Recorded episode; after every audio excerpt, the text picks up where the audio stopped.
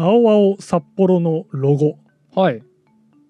これですね見せてますけど、これですね。三角とうん。丸でできたロゴですね。そうですね。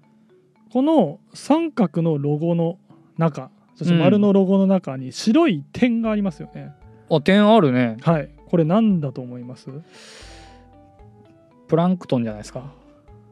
いい目線ですね。あそこれはですねううん。水族館の行くべき未来を表しています。そんなわけ。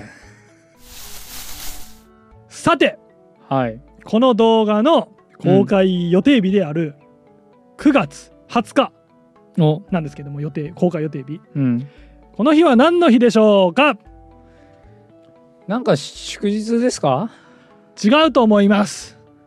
うーん920でしょ？はい。国を。国男の日ですかあねの国をあの中里国夫くん。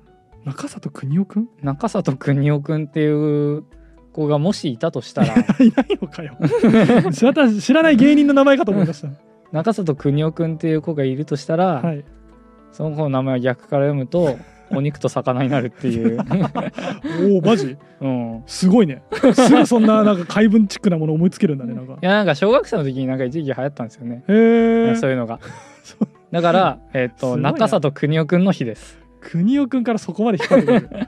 あのまあそれに対して僕は違いますとはなんか言えないんですけど そんな気もしますね、うん、まあ、僕が言いたいのは、うん。えーこの日はですねなんと日本で初めての水族館となるとされている、えー魚のぞきと呼ばれる施設。が施設名魚のぞき？はいあの漢字でえっ、と観察の観に魚に、えー室あの部屋の室ですね。うん。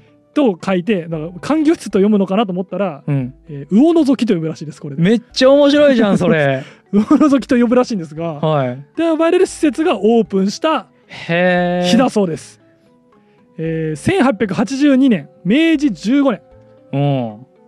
の上野動物園のい施設の中の一施設として魚のぞきが誕生したっていうのが、はい、あの水族館日本における、まあ、ちゃんとした水族館で言ったらいいんです。けど、うん。僕らが思い描けるような水族館の始まりとされてるそうです。いい名前ですね、ね魚のぞきっておしゃれだよねねそう言い習わしてたらしいです。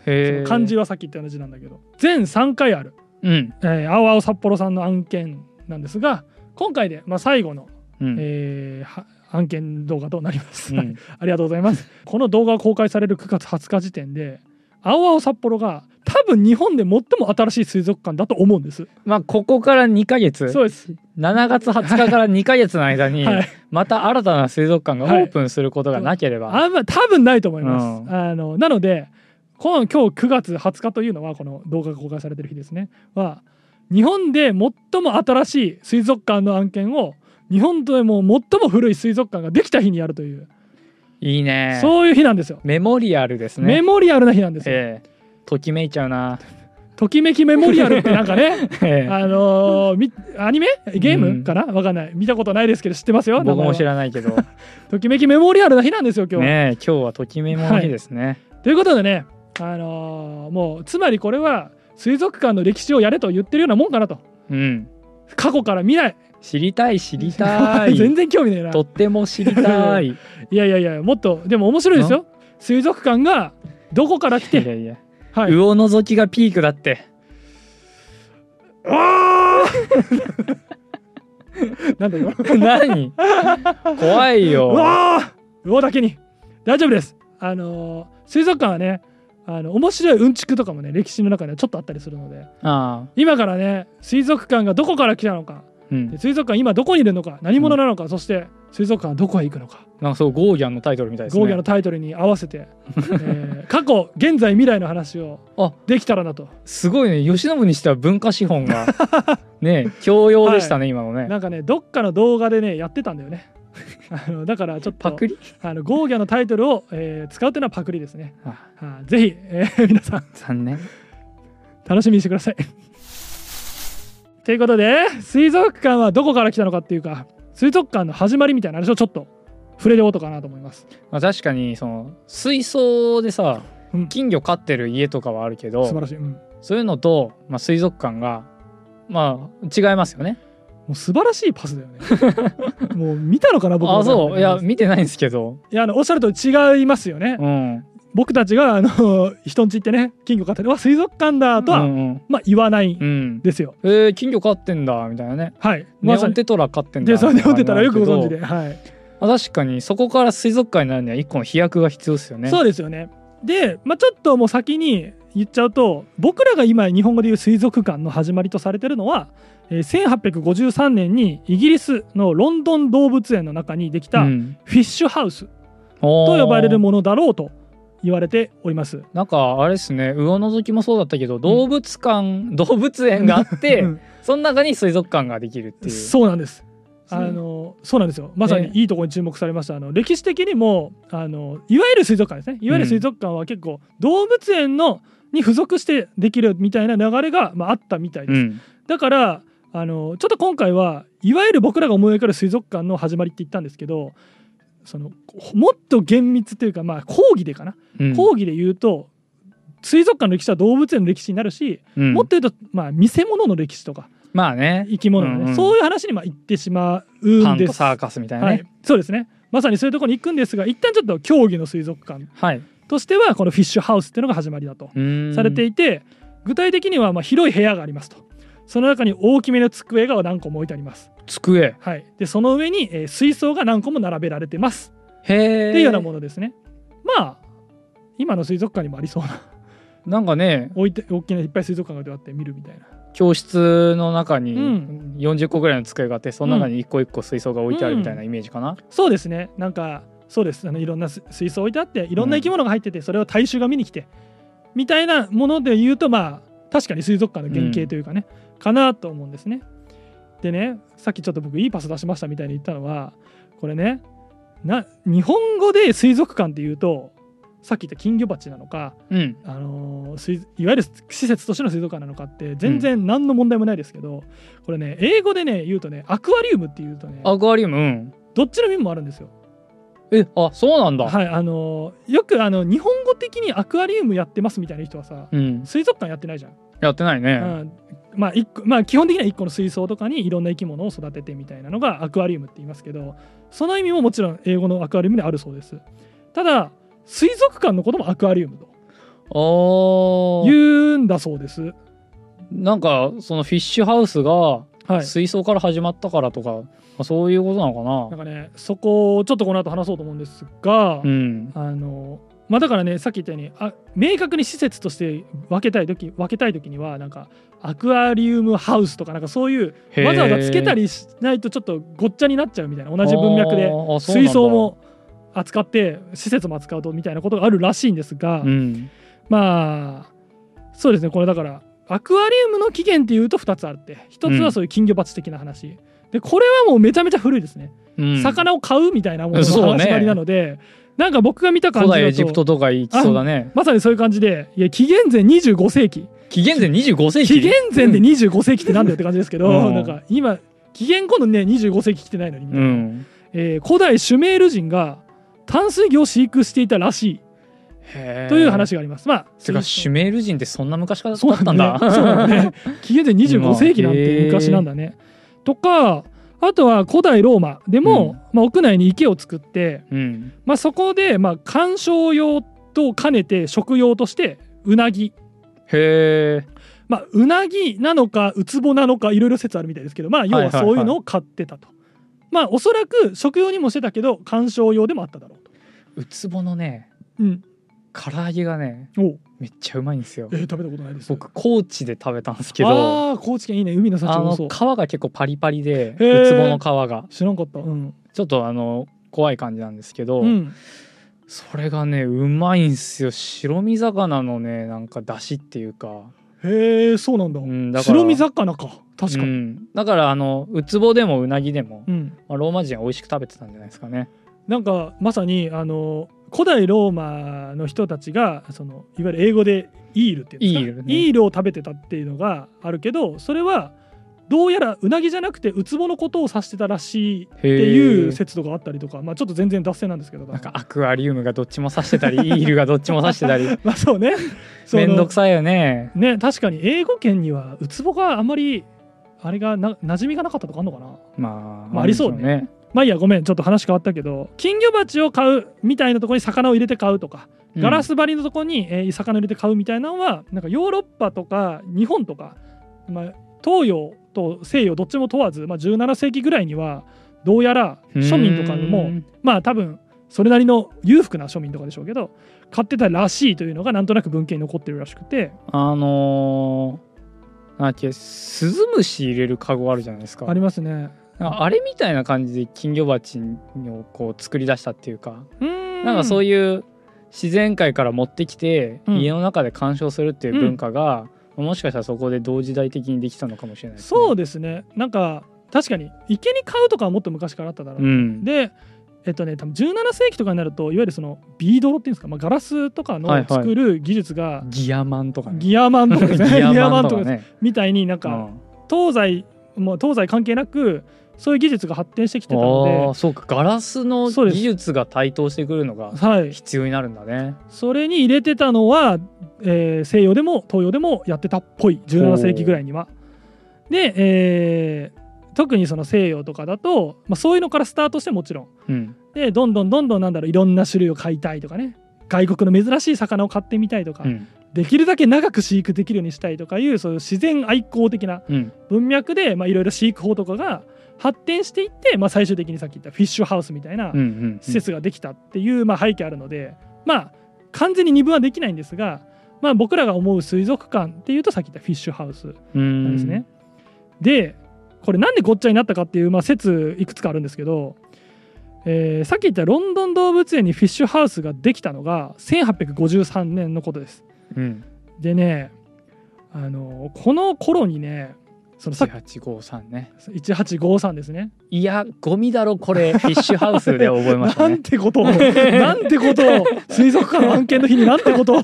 まあでもそうでしょう。まあいいでしょう。1853年にね、えできたんですけどこの頃まだアクアリウムって言葉が、うん、えー存在はしてたけどもともと造語らしくて、ああえー一般庶民にはまず普及してません。うん。で、えっとこのアクアリウムって言葉の発祥もいろいろ説があるんですけどこの頃は本当に多分一部の人しか知らない言葉うん。だったんですけどであのさっき言ったその水槽にねいろんな生き物を飼うみたいなのが発展していった結果、うん。まあ、要はその昔ではただ金魚を一本ツンって入れて眺めて終わりだったのがいろんな例えば水草が生えててとかさ、うんうんうんえー生き物も複数の種類がいっぱい入っててみたいな、まあ、僕らが今思い浮かべるようなアクアリウムみたいなのができてきてでだからねそれをすごくそのなんていうか専門家みたいな人がそれを模写したそのほう。様子を？そそうそうですね。あの要するにガラス越しに見た生き物たちの姿って感じですかね、まあ、図鑑みたいな感じかもしれないです。あのそれまではやっぱり水の上から見たり陸に上げた生き物は見たことがあっても泳いでる姿とかを見れたことがなかったんですよガラスの発達まで。そうか、はい、なのであそうなんです。まさに。なのでそれを模写したものが、まあ、今でいう生態図鑑みたいなもんですうよね、んうん。が、えーまあ、できるようになってきて技術的にも。でそれがですねあの「ザ・アクアリウム」っていう名前のタイトルでうん、本が出版されたんですよそのまあ絵絵の集というか図図説というか図鑑みたいなもんですよね、まあうん。うん図録みたいな図録みたいなな感じがえー出たんですけどそれが1854年に出てね。結構爆売れしたっぽいんですよ。結構やっぱり売れた確かにだって新鮮だもん。魚がそのそう。姿で見れるっておしね、そうなんですよ。まさに新鮮だったみたいで当時のイギリスでも。なんだこれはってなったでしょうね。なんだこれはってなったんですね。前回のね動画のね 岡本太郎の話をしております。あので本当になったと思うんですよ。でこの頃にだからその本が売れたことによってアクアリウムという単語が一般にパッて浸透したんですね。はあへえあそうなんだ。で同じ時期になんか 水槽いっぱい集めて施設として見せていたロンドン動物園のフィッシュハウスがボンとできたじゃないですか。だから一般庶民が「ああアクアリウムってすげえんだな ああなんかロンドンハウスにもアクアリウムがあるみたいだぞ」みたいになった結果ね。なった結果ごっちゃになって2つの意味が、えー含まれた状態でここまで来たんじゃないかとあ面白いっすね。言われてるらしいです。へえまあ諸説もちろんありますけどねこういう語源の話はなんでも、うんうんうんまあでもまあまあ確かにアクアリウムっていう言葉が造語なのであればあの新しくできた、うん。まあまあ確かに浸透の過程でうん。いろいろあったんだろうなっていうのはなんとなく想像できるって感じですね。なんかななんちゃらリウムっていうのが多分なんかうん。館みたいな意味なのかな。ああそうだね。でもそうかもね。あの日本語でもさ苔をさ植えたのコケリウムとか言ったりしてなんかもう完全にぞもう日本語との掛け合わせだけど、でもなんか確かに。プラネタリウムとか、ね、あそうか。プラネタリウムとかそうか。多分そうなんだろうね、ん。なんかラテン語なりなんなりで。うん。そういう意味があるんだろうね。アクアもねラテン語だしね。あそうかまあそうかそうか。アクアみ水とか、うん。とかなのかな？あで、えーこのフィッシュハウスね。ちょっと元に戻るとこれができたことを皮切りにやっぱりなんだこれはってなったんでしょうね。あのヨーロッパ各地で同様の水族館がどんどん作られていくようになります、うん。ちょっとブームが起きるわけですよ。水族館ブーム。はい、それまではあくまでひ個人とか貴族とかねが水槽になんか自分の趣味のものを入れてたものをもっとなんか大衆に見せるみたいな。のおがこーのフィッシュハウスから、まあ、どんどんどんどん始まっていって、うんうん。しかも大規模な施設でね。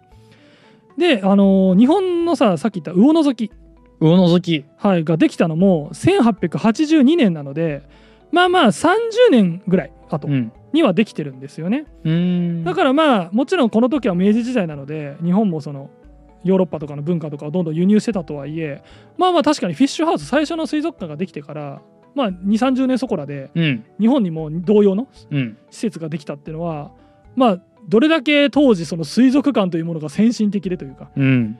まあ皆さんの目を驚かせたのかなっていうのがまあ分かるかなと思います。もちろん水族館ってねあそうだ一つ言っとくと水族館ってまあ動物園もそうかもしれないけど水族館って特に他の博物館的なものと比べてあの運営費が結構かかるんですよやっぱり。あー。水だしでそこに生き物飼っててだから、うんうん。その何かしらねその、まあ、例えばわからない土器とかだったら基本的にそれ置いてまあそれをね守るそのがなんていうの？警備するみたいな、うん。そういう文脈があるかもしれないけど生き物はもう常に育てたりしても死んだりうん。生まれたりを繰り返すから、やっぱ運営費が結構かかるんですよ。ってことはやっぱり入場料とかをちゃんと取らないとやっていけないわけですね、水族館っていうのは。にもかかわらず水族館がたくさんいっぱいできたっていうのはやっぱりまあ欧米もそうですけど日本だってそういう珍しい魚とかをうん。ガラス越しに泳いでる姿を見たいみたいなそういうまあ知的好奇心っていうんですかね。そういうニーズがまあ背景にあったっていうのはまあめちゃめちゃ大事なうん話として一個あります。でちょっと話を戻すとさっきあのガラスのね製造の発展によって、うんうん。まあ、見ることができるようになったみたいはな話がありましたが、まあ、似たような話で言うと1853年にフィッシュハウスができてからもう19世紀末なのでもうそこからまあ魚の好きができた頃ぐらいにはうん。ヨーロッパの方ではもうねあの置き水槽というさっき言ったまあ水槽がボンって置いてありますみたいなものから壁水槽っていうんですかね。ああはいはいはい。壁に埋め込まれてるような水槽。がなんか展示のスタイルとして主流にもうなっていくくと。もう今の水族館とほぼ一緒っすね。一緒ですね。そう。早いよね。もう19早い早世い。紀末にはこのスタイルが始まってると。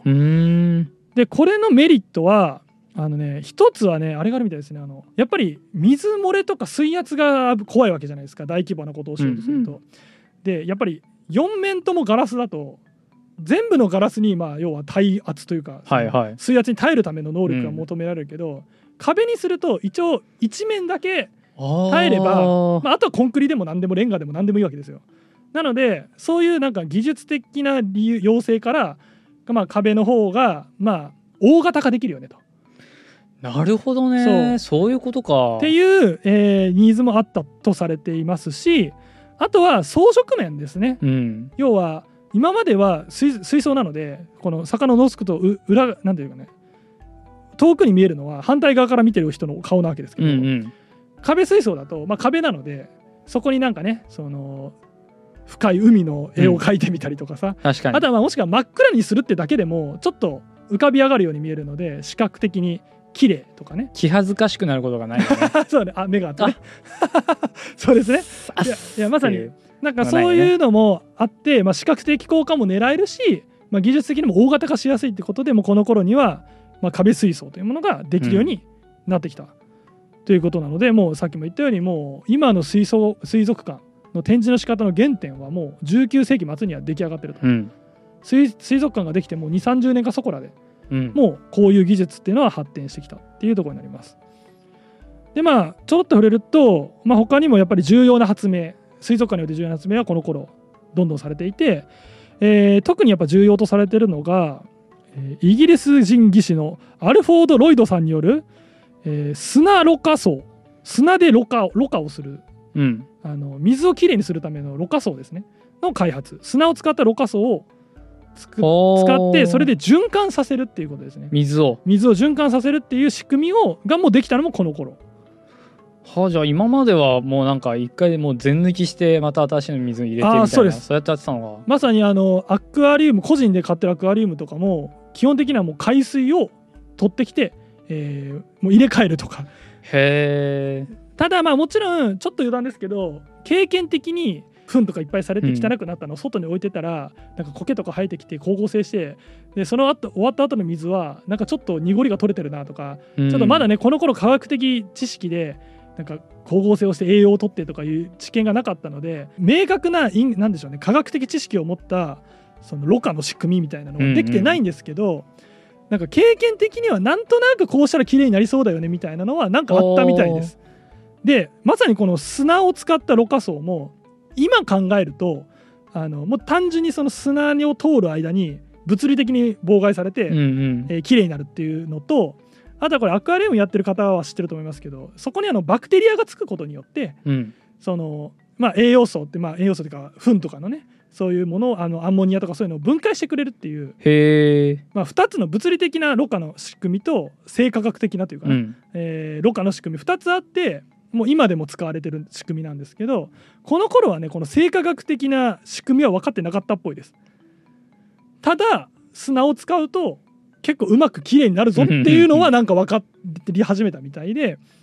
で、えーとまあ、これがもうどんどん今も多分水族館でさ大型のその循環させるためのろ過層とかあると思うんですけどもうそれの原型も原型もこの頃にやってきてたと。ちなみに、えー青々札幌に行きますとあのまず最初に見ることになる展示は、えーラボラトリーというブースがありましてラボラトリー。はい。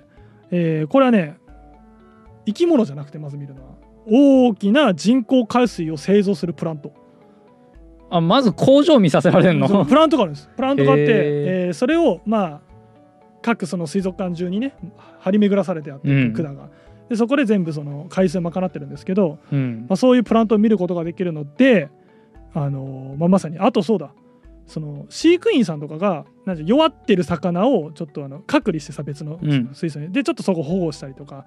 もしくはそのすなんかどっか別の水族館とか漁港でねじゃあ取れてしまったそのなんか保護したりとか珍しい生き物とかを一旦その研究室的にさ本当は一回隔離して鳴らして展示する。うんうん。だけどその手前のその研究してるようなところも見れるようになってるんですよ。へえなのでまさにあの今言ったようなちょっと水族館の歴史この今言った19世紀とかのこういう発明とかそういうものがあってあ今の水族館があるんだなみたいなのを青々札幌に行けば一番最初に目にすることになりますので、一番最初に一番裏側を見せるそうんですね。一番最初に一番裏側が見れます。これはまあ珍しい。珍しいですね。見せてるだけでも珍しい気がする、ううんん。なので、まあ、今言ったようなちょっといろんな歴史の積み上げがね最初に見れるっていうのは面白いポイントかなとうん。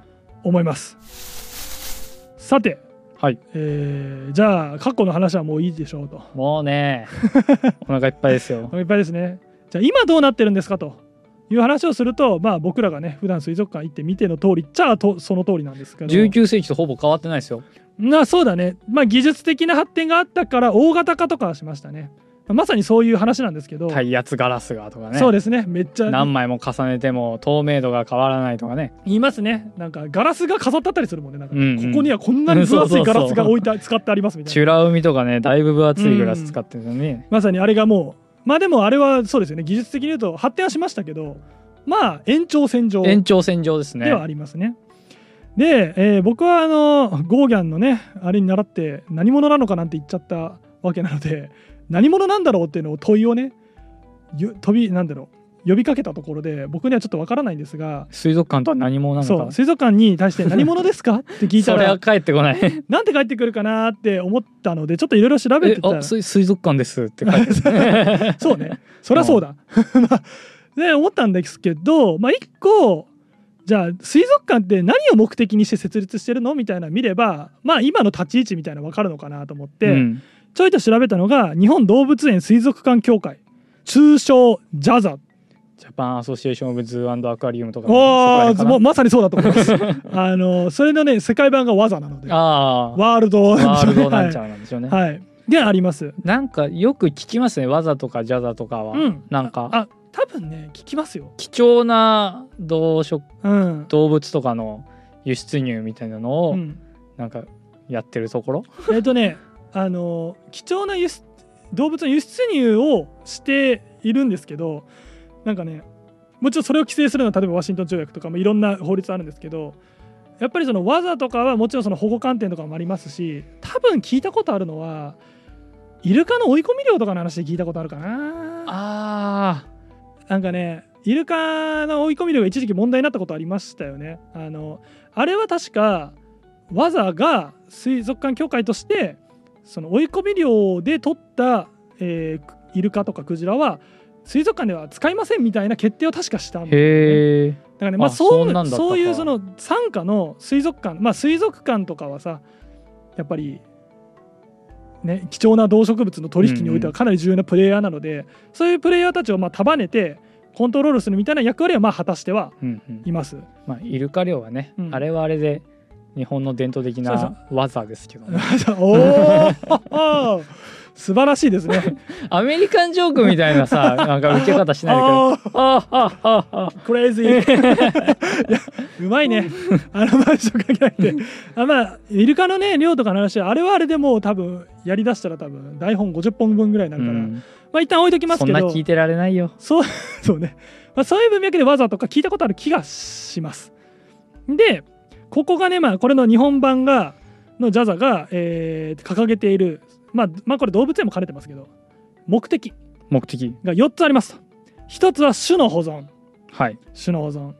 この種の保存はいい別に大丈夫な種の保存です、怯えななくて大丈夫。あの大丈夫種の保存。いや違います。怯えなくて大丈夫です。あ人間目線から種を保存しようは全然あります。はい。えーでまあ、これはもう分かりますね。絶滅危惧種とか希少動物を保護していきましょうっていう役割。あの表現としてはね、現代の箱舟なんてはいはいいう表現が使われてたりもします。ノアの箱箱舟ねの現代版だっていうことですね。えーまあ2つ目は教育環境教育。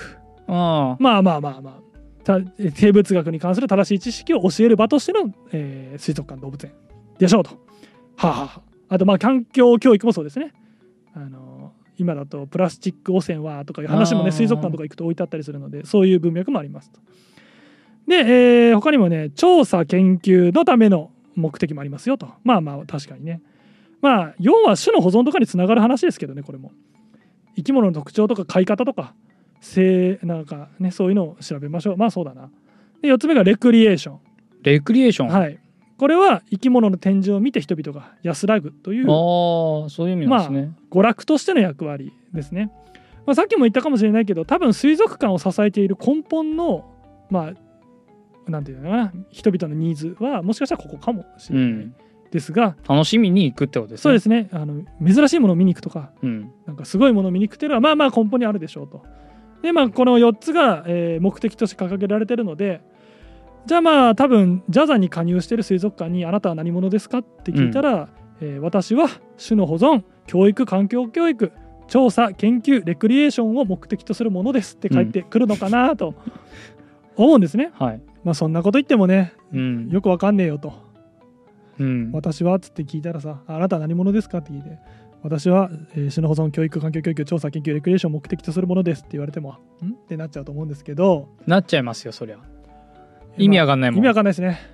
でもね僕もこれ前回も参考書籍にした新版水族館学はい。のねところに今いい表現があって。いい表現。まあこれらをね今言ったようなのをひっくるめて、まあ、要は水族館は面白くてためになる施設であろうとしてきたっていう表現をうん。してました。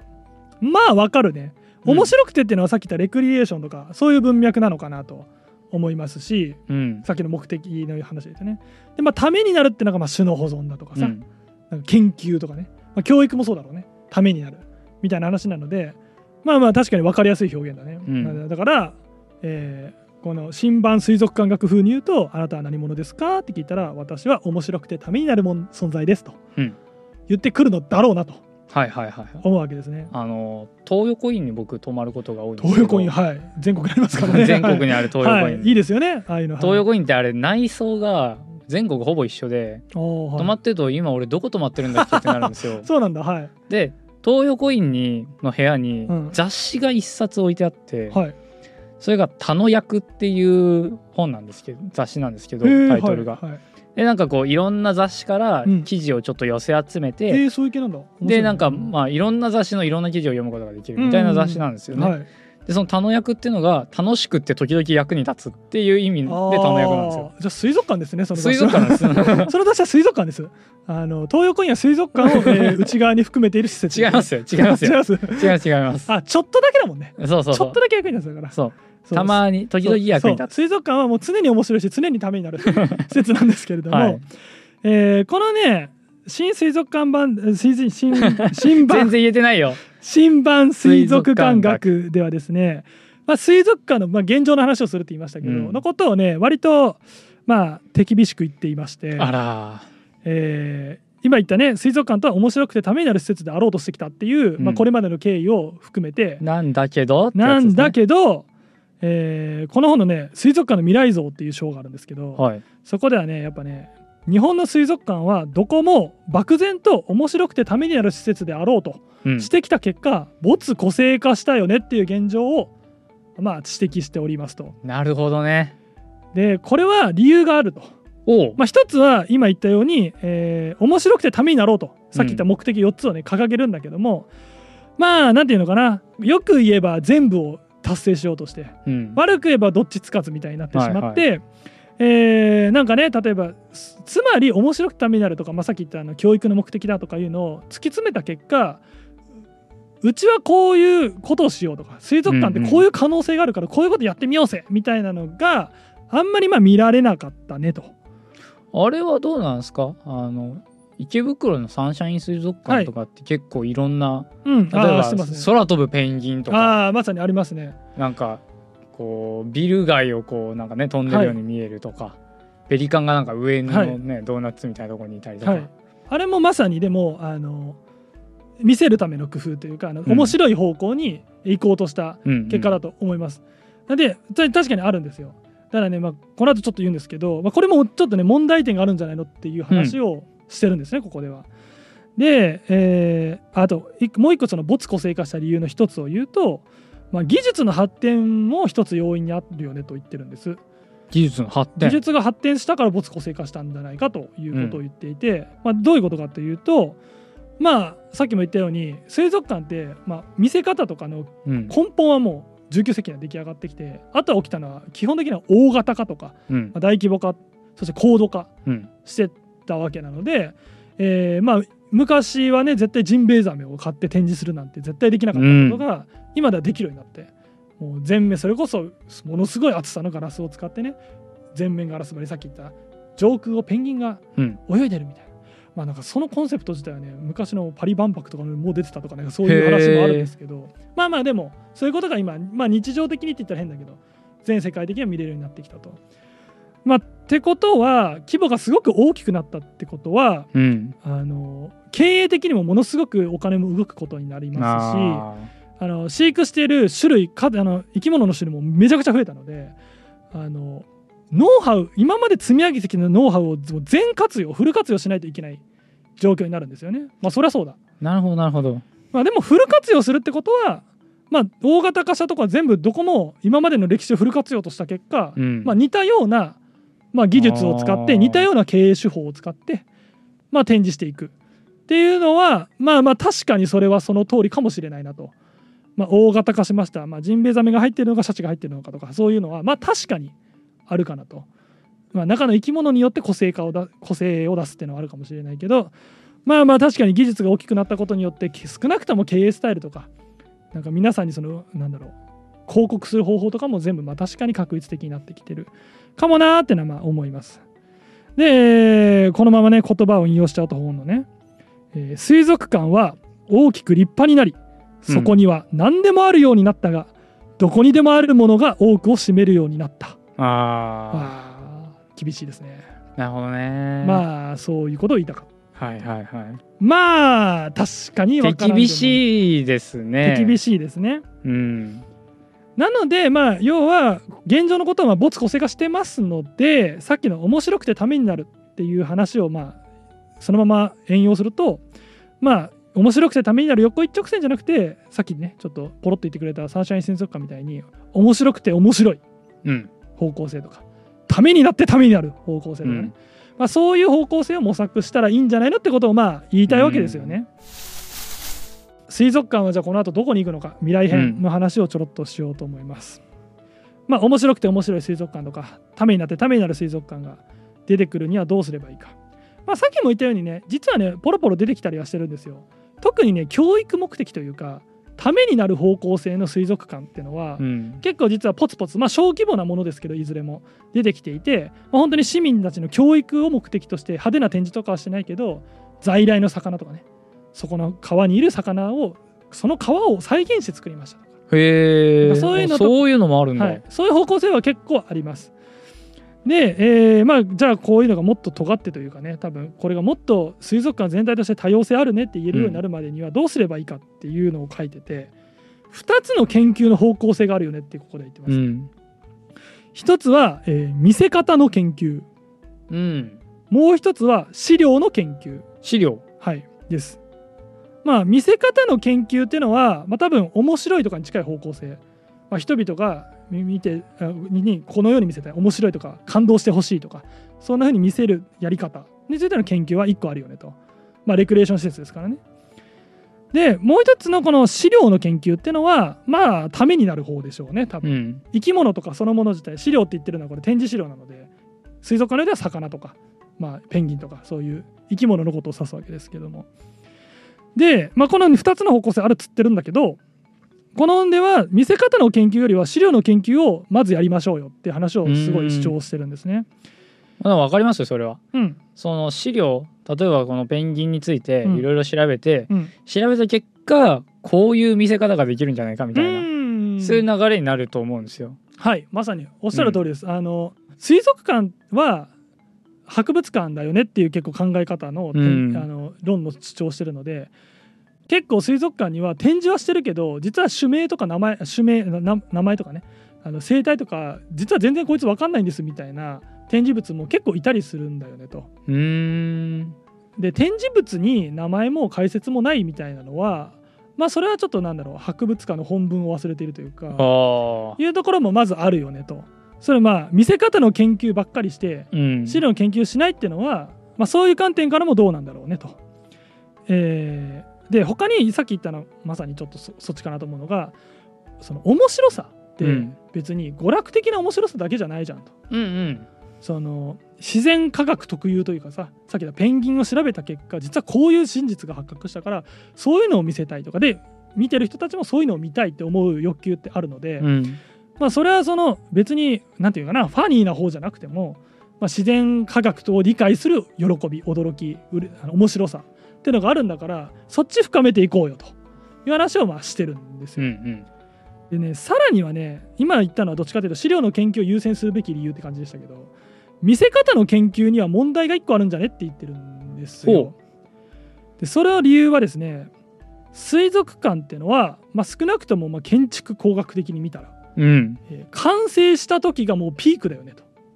あとはもうずっと老朽化していくみたいなこあーそういうことです。あの積み重ねしづらいって話をしてるんですよ。と見せ方の研究は水族館の完成のタイミングの展示の工夫にもう限定されるじゃん、はいはい。作っちゃったから、えーでも言ったように建物は劣化していく方向しかいかないから、見せ方の研究を、まあ、するタイミング、まあ、それを反映させるタイミングっていうのが建築を作った時うんに限られてしまうと。なるほどね。そんなじゃあこのバカでかい水槽うをん。ちょっとちっちゃい水槽に分散させようみたいなことは簡単にはできないよね、できないんですよ。うんうん。ただ生き物の研究であれば、まあ、解説文をちょろっと変えるとか、うんうんまあ、も増やすとか生き物を変えるとかできるのでそれはできるけど積み重ねができるけど、えー見せ方の研究は確かに建物を作った時うんうん。に限定されるじゃんと。まあ、このね対案としてじゃああのオープンも一度限りじゃなくてなんかあの20カ年計画とかで5年ごとに少しずつけなんか 完成を繰り返していって寿命を伸ばすとかなんかそういう話は出てきてるんですけど、まあ、そういうことしかできないよねっていう話をまあしてると。まあ、ちょっとお金もかかるしうん。大規模だし。そうだね。ね。コストも結構ね。だからまあ飼料の研究を優先した方がいいじゃんとうん。言ってるんですがまあ本当にその飼料の研究のだけが進むべき道なのかというと、なんと私がちょっとだけ異論を言おうかなと。お思っているということで。慶喜が物申す物申すよく言うよって感じですよね。奇才慶喜が物申す記載吉野がもうちょっと物申そう物申そうと思います。もう噛んだもう時点噛んだらもうダメですね。記載も感なくなった。う全然ダメ。あのじゃあ凡人の僕がね、はい。ちょっと言おうと思うんですが。くっちゃべってください。まあ突然ですけどもいきなり青々さんの話にちょっと戻そうと思います。青々札幌に僕行きましたって話を前回もしたんですが僕行って受けた印象はこの本風に言うと面白くて面白い。水族館だなと思ったんです、別にこれはあれですよ。教育的観点が全くありなくてもう娯楽視点しかありませんでしたとかそういう話をしてるわけじゃ何のためにもならないみたいな何の話ではないためにもならないけどワクワクしましたとか そういうわけでは全くないです。もちろんそのまあ前回も話したからね分かると思いますけどそのちゃんとその生態的な展示とかもされてますし、うん。あの今のね生態系の来てる問題とかそういう話ももちろんしてますしそういう面白さももちろんありますけれどもまああの僕が特に面白さを感じたのは青さ、うん。青は札幌で。やっぱりねあの発見の面白さだったんですよ。見つけたと。うん。あこれとこれ点と点がつながった。ゆる言語学ラジオ界隈風に言うとコネクティング・ザ・ドッツミみたいなやつですね、みたいな楽し面白さがあるなと思ったんですで僕はねこの面白さの恩恵を完全に受けてる人間でしてまさに前回の台本岡岡本太郎うん。の話しましたけど、まあ、あれは完全にあれですね青々札幌さんの仕掛けのおかげで思いついたあの台本なんですよ完全に。どういうことかというとライブラリーアクアリウムってあってじゃ言ったじゃないですか。本がいっぱい置いてあるとこ。そこねあのそこをねいろんな人を見ながら話を聞きながらねあーなんかいいつながりないかなと思ってたんです。そしたらねそのニョロの展示の横にあのその、まあ、ニョロの展示があったんですけどそこにいる魚魚がニョロでもあるんですけど体に斑点がある魚が展示されてたんです。でああ斑点があると思って横に目向けたら置いてある本があのあの草間彌生さんのああはいはいはい。自伝が置いてありまして。面白いね。あのえこれえ草間彌生まあ確かにみまあ水玉模様ですけど、うん。あのその中山さんが「ああ連想ゲームですね」って言ってたんであの連想ゲームだそうなんですけど。結構軽いね。連想ゲームだそうなんですけどで僕はもうそこでああーなんか草間弥生で書けないかなとかいろいろ考えてたんですよね。でも難しいな。って今でもその時はもう草間彌生さんの頭がいっぱいだったんです。でその後その実はね青札幌ってねこれ気づいてない人多いと思うんですけど行った人でも。あのコワーキングスペースが館内にあるんですよへえあの w i f i も使えるしあのコンセントもあるし。で机と椅子だけがあって多分皆さんね休憩室だと思ってるっぽいんですけど。一応実はね書いてあります。コワーキングコワーキングススペースって書いてあるんでそこで仕事してもいいんですけどあのそ吉信移住してそこでリモートワークすればいいじゃん。いやマジでね あのこういう生き物系の台本書くにはもうそこしかねえみたいなうん。感じでマジで思いました。あの本当にずっといたかった。台本を作るのに。でぐらいまあそのそういうスペースもあるんですよ。でそこにね座ってたらねあのコワーキングスペースとは1個だけ水槽置いてあっていや2個かなまあとりあえず水槽置いてあってそこにねあのイモリの仲間かなうん。だった記憶がある、イモリなのかトカゲ系なのか、まあ、そういう系がいたんですよ。で僕そこでちょっと休憩してメモとか見たりしながら考えてたらまあ2人の女の子の2人組が来てその水槽を覗き込んで「何かいる?」みたいな。そしたら「あなんかわかんないけど毒持ってそう」っておうおうおうおう。言ったんですよ。あーえー草間弥生毒。うーん自分の中に毒を持て。うーんみたいなね。ちょうどそこでほのかにね岡本太郎さんがちょっと顔出してちょっとね。うんまだ出てきたね。出てきたんですけどまだ完全にあの草間彌生さんの顔の方が出てるんですよねあのそこがこうペリペリペリペリペリってやったら。いやままだなってない。まだなってない。草間彌生のここら辺に岡本太郎がちょっと映ってるみたいなうんうんうん。感じで。目立ちないまあ、全然岡本太郎じゃないですよ。でも全然出てこねえなと思いながらもう一回ライブラリーアクアリウムに戻ったらあの毒のある生き物に関する本が置いてあるところがあったんです、そこにねあったんですよ。自分の中に毒を持ってくるあったんだ。連想ゲームが、はい完全にそこで僕岡本太郎が入ってきましてペリペリペリペリ。そうそうベリベリベリ岡本太郎だっつって言ってきたんですよでもそこでもう僕は完全に岡本太郎の頭になってでいろいろ考えてる中であれなんかなんだこれはとかいけるかなと思ってそれを思いついた状態で東京に戻ってきて、えーちゃんとその調べてあこれいけると思って書いたみたいな。台本のメイキングストーリーいらないんだよ。みたいな。いやでもあの、まあ、こういう、ね、発見があったんですよ僕的いには。ろいろね。あったんですよ。話をね水族館の未来っていうのに戻すと僕このねうん。青々札幌さんが僕に発見をさせてくれたようななんか展示僕は促されたと思ってますけどでどちらかというと資料の研究さっき言った資料の研究と見せ方の研究って話があるよっていう話しましたけどどっちかっていうとまあ見せ方の研究の方に寄ってるかなと思うんですよ。でもね僕ね見せ方の研究って言葉も実はねこの本に書いてあったんですけどあんまりしっくりきてうん。なくて。ほうそれは？あの僕はね見え方の研究って言った方がしっくりくるなって思ったんです。見せると見えるが違う、はまあ主語を置き換えただけなんですけど、うん。多分水族館側が見せるうん。研究と人が来た人がどう見えるかん。見える研究、どっちかかなと思ったんです。これ何が言いたいかというとうん。さっきの見せる研究のことでねその建築工学的な話で問題点があるって言ってたんですけど本当に見せ方、まあ、もしくは見え方ってその建物とか設備だけに依存するものだっけと。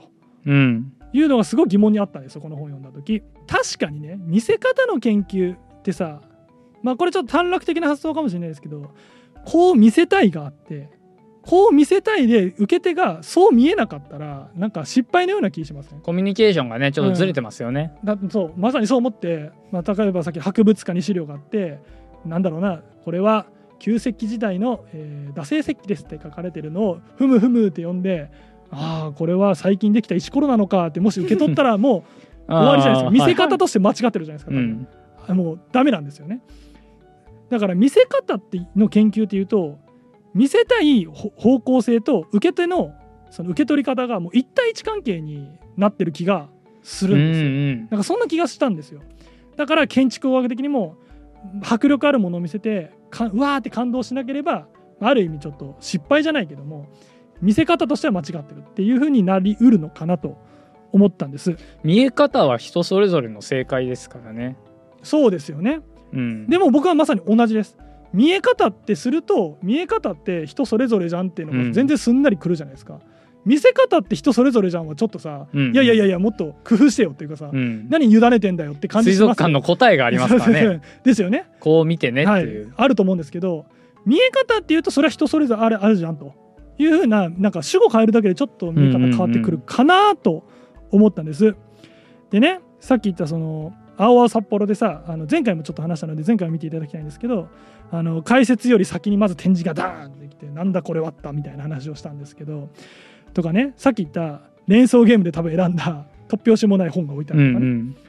であのあとはブルールームでデジタルアートをやっていて、うん。結構な規模でデジタルアートをやっていてその後ろを見たらねペンギンさんたちが歩いてる棒、ね、それをぼーっと見るみたいな、なんかこれをね振り返ったりあとは僕はその時行って思った時にあの見せ方っていうのがまあ、さっき言った文章の解説とかも見せ方の一つだと思うんですけどそれがねやっぱね展示が先に来て分離してるおかげでなんか多分これ見て受け取って受け取り方僕が感じてるこの感情と例えばさっき言った岡本太郎の発想を隣にいるこのカップルがああ岡本太郎って思って見てるかっていうと見てないと思うんですよ。まあ見てないですね。見てないと思うそれはさすがに。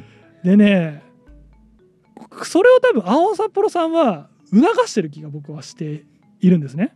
だからこそあの展示を先に出して、えー解説とかこう見てくださいねみたいなのをできるだけなくしているというかうん。なくしているように僕は見える感じたんですけどもっていうのも見え方ってなった瞬間に見せ方ってなるとね都合があるけど水族館側の。見え方ってなるとさその人がどういう今日体調でどういう気持ちで何を目的にして例えば僕だったらもう完全に台本どうしようっていうマインドできたから岡本太郎なんてことを思ってますけど多分普通になんかなんだろうなわかんない好きな子を連れてアプローチしたいと思ってるような面持ちで見る青々札幌のその解説がないんですかね。展示見るペンギンちゃんたちと台本どうしようと思って見てるペンギンちゃんたちから受け取るイメージって全然変わると思うんです。だから人によってもそうだし自分を僕もね多分次回行く青々札幌でそれを見て受ける印象とかそこから思いつく発見って多分違うものををなんか見つけてるんだろうなと。で多分さっきの岡本太郎の本に今回目がいったけど次はなんか別のなんかねいろいろあったんですよ。民世界の民族衣装図鑑うん。とか置いてあって、まあ、確かに横にはいろんなカラフルな模様の魚たちが泳いでて、うんうんうん。あまあ確かに民族衣装もカラフルだなみたいな思いながら見てたんですけどあとあれもありましたよ。ニョロの展示の横には世界の麺類図鑑みたいな。め麺類？麺類。はいはい。ラーメンとかそばとかフォーとかはい。ねそういうのもあったので。クッティウとかね。今回は僕はそれは目いかなかったんですけど次回は多分目いくと思うんですよ。でもこれって多分青々札幌さんがよーし麺類になんか着目させるために置こうってやったってよりは俺らはよく分からんけど発見してくれる仕掛けは、えーなんかばらまいとこうとその中の一つが僕らが連想ゲームでいろいろ選んだものも置いてあげれば何か発見してくれるだろうと。なんかそういうのを促してるんだろうなって気がしててこれは見せ方の研究というよりは見え方の研究なんだなっていうふうに思ったわけですね。じゃあさっき言ったね見せ方っていうのは水族館に主語があると。うん。でも見え方っていうと人に主語があるよね。うん観客ですね。観客側に主語があると。なんでこんなね視点をね青々札幌さん持ってんだろうと僕は思ったんだそしたらね秘密はロゴに隠されてたんですよあらなんでしょう。このロゴ画像多分出てるので見ていただきたいんですけど。これね青々札幌のロゴに込めた思いっていうのがねホームページに書いてあるんですね。ほう引用します。引用しますよ。三角と丸の中にある小さな白い点には生き物たちの生命の輝きと生き物たちを観察する目という2つの意味が込められていうます。でまあ生命の神秘や不思議を一つ一つ丁寧に伝え来館された方々に観察していただく機会を提供することによって海や水の世界への好奇心や畏怖の念などが次々と引き出される場所でありたいという私たちの思いを表現しています。とまあ書かれてるんですがこれね一つ目は生き物たちの生命の輝き。これはまあ生き物に着目する観点ですよね。資料の研究ですが、うんうん。でねもう一つはね生き物たちを観察する目。これ人の目ですからね。ひだからこれ観察する人側に着目してますよって青々さんはロゴで宣言してるんですよ。うん。で僕は解釈しました。なのであの青々札幌さんっていうのはね水族館としての基本としての、まあ、資料の研究はもちろんしますよ。それが最初に言ったあのラボラトリーっていう展示のところでそれやってますからね。っていうのはもちろんなんですけれども訪れている人の方に着目しようっていう、まあ、資料の研究とか教育とかのことを考えると、結構見落とされがちな教育とかね資料の研究だとこう見てほしいこう受け取ってほしいっていうのが一対一関係になっちゃいますけどいやそうじゃなくて受け取り方って多様だよねと。でもその受け取り方いろんな受け取り方をできる工夫をするみたいなそういう観点をね持ってるしそれをロゴに掲げてる素晴らしい水族館なんですよ、まあ、僕の完全な試験ですけどねこれは。これまた感動することにね。この青々札幌さん運営してる会社が株式会社青々さんっていうんですけどあのねそこのホームページ見たらねこう書いてあるんですよ。ミュージアムは感動と発見のコミュニティほう。って書いてるんですよ。これ僕ねしびれましたね。感動と発見のコミュニティ。これさミュージアムは感動と発見の場とか言ってもさ別におかしくないじゃん、まあそれもあり得るです。選択肢ですよね。ありますよね。場という選択肢、だって水族館ですから、うん。そういう水族場を作ります。でもねそれだとね水族館目線なんだよね。あそうなんだ。私たちは作ってるのはそういう場とか水族館じゃなくてコミュニティ作ってるんだって。コミュニティって別に水族館とかで関係ない人と人の集団のその関係性じゃないですか。会社の？から。人にそんな着目して見てるなんて。感服しました僕が。ミュージアムはねミュージアムじゃないんですよミュージアムはねコミュニティなんですよ。人なんですよ。すごい力説してますね。いやもうねこの会社あってのこの水族館というかねもうこの親あってのこの子ありというかね もうもう感服しましたもう。生まれるべくして生まれた水族館なんだなと思っております。まあこのようにねはい。えーまあ僕はそう感じたって話ですけど、うん。まあ人っていうのに訪れる人に着目しする観点をね持ちながら見え方の仕掛けっていうのをいっぱい散りばめている水族館っていうのがこの青々札幌なんですよ。このね人に着目して見え方の研究を深めていくっていうのが僕はねその水族館の未来の方向性の一つとしてあり得る一個の選択肢なのかなと思っています。その答えの答えなのか、まあ、その過程なのかまだ分かんないですが方向性が一つあるかなと。別にね建築工学とかに頼らなくていいんじゃないですか？人がどう受け取るかって方を考えたらね例えば草間彌生さんの本を置いてみるとかがうん。出てくるわけですよ。草間彌生さんの本は別に完成当時しか置けないものじゃないですからね。まあ確かにね変えられるしね。変えられるしね。新しい別のアーティスト別にアーティストに限らなくてもいい。麺類でも米米の 米文化圏のうん。料理でもいや別に何でもいいんですよ。そういうものをなんか置いていくっていう。それは見せ方の研究とか資料の研究じゃなくて見え方の研究を深めた結果じゃないと出てこない答えなのかなと思っています。ということでねこの動画が公開されるのが9月20日、えー多分ね7月20日にオープンしてるので、まあ、夏休みの間に行っちゃったよもうと思ってる方々もいらっしゃるかなと思うんですよね。青々札幌も行っちゃったよと、でもね今言ったようにねこのね見せ方の研究をされてる青々札幌さんですから。皆さんもう夏も終わりに近づいて心の持ちようとかも変わってきたんじゃないですか2かヶ月で？2ヶ月で変わるんじゃないですか？僕は今は今だ今は例えば青々札幌さんに行ったらね台本のことなんてもう何も考えないであもう青々札幌にある美味しいパンを食べまくろうとかそういうことばっかり考えていくと思うんですけど皆さんもないですか？人間関係変わりませんでした？環境変わりませんでした？あの頃に恋していた人と違う人に恋したりしていませんか？移り気だな随分。そんな風にねあの一回行ったから終わりじゃないんですよ。なぜならえー青々札幌さんは見せ方を一つに限定してないんですよ。いろんな見え方ができるような仕組みを散りばめてるので皆さんの心の持ちようが変わった今季節が変わった今もう一度訪れてみるとあの頃と違った青々札幌が見れるのだと思います。じゃあ皆さん概要欄の方からチケット買ってね。ぜひ行ってみてください。ちょっと説教臭いな。あそっか。ということでね僕もねまたアイデアとかに行き詰まったらね、えー青々札幌さんに行って次は草間彌生さんで一本なんかかけるかなと。まあ見え方は、まあ、人によって、うん。時間によって時期によって違いますし、はい。まあ、何かねあの人生の起点になるようなね、うん。まあ、出来事とか、はい。まあ、もしくは何でもない時とかに、うん。まあ、青々札幌さんに行ってみるとねうん。自分自身の定点観察みたいなのができるかもしれないですね。あこの時こういうふうに思ったなとか、うんっていうふうにねちょっと書き留めておくとねあいいね。自分に対する見え方も変わってくるかもしれないですね。おっしゃる通りです。だって青々札幌は人を見る目があるんですから。ということで、えー今回は以上にしたいと思います。ありがとうございました。ありがとうございました。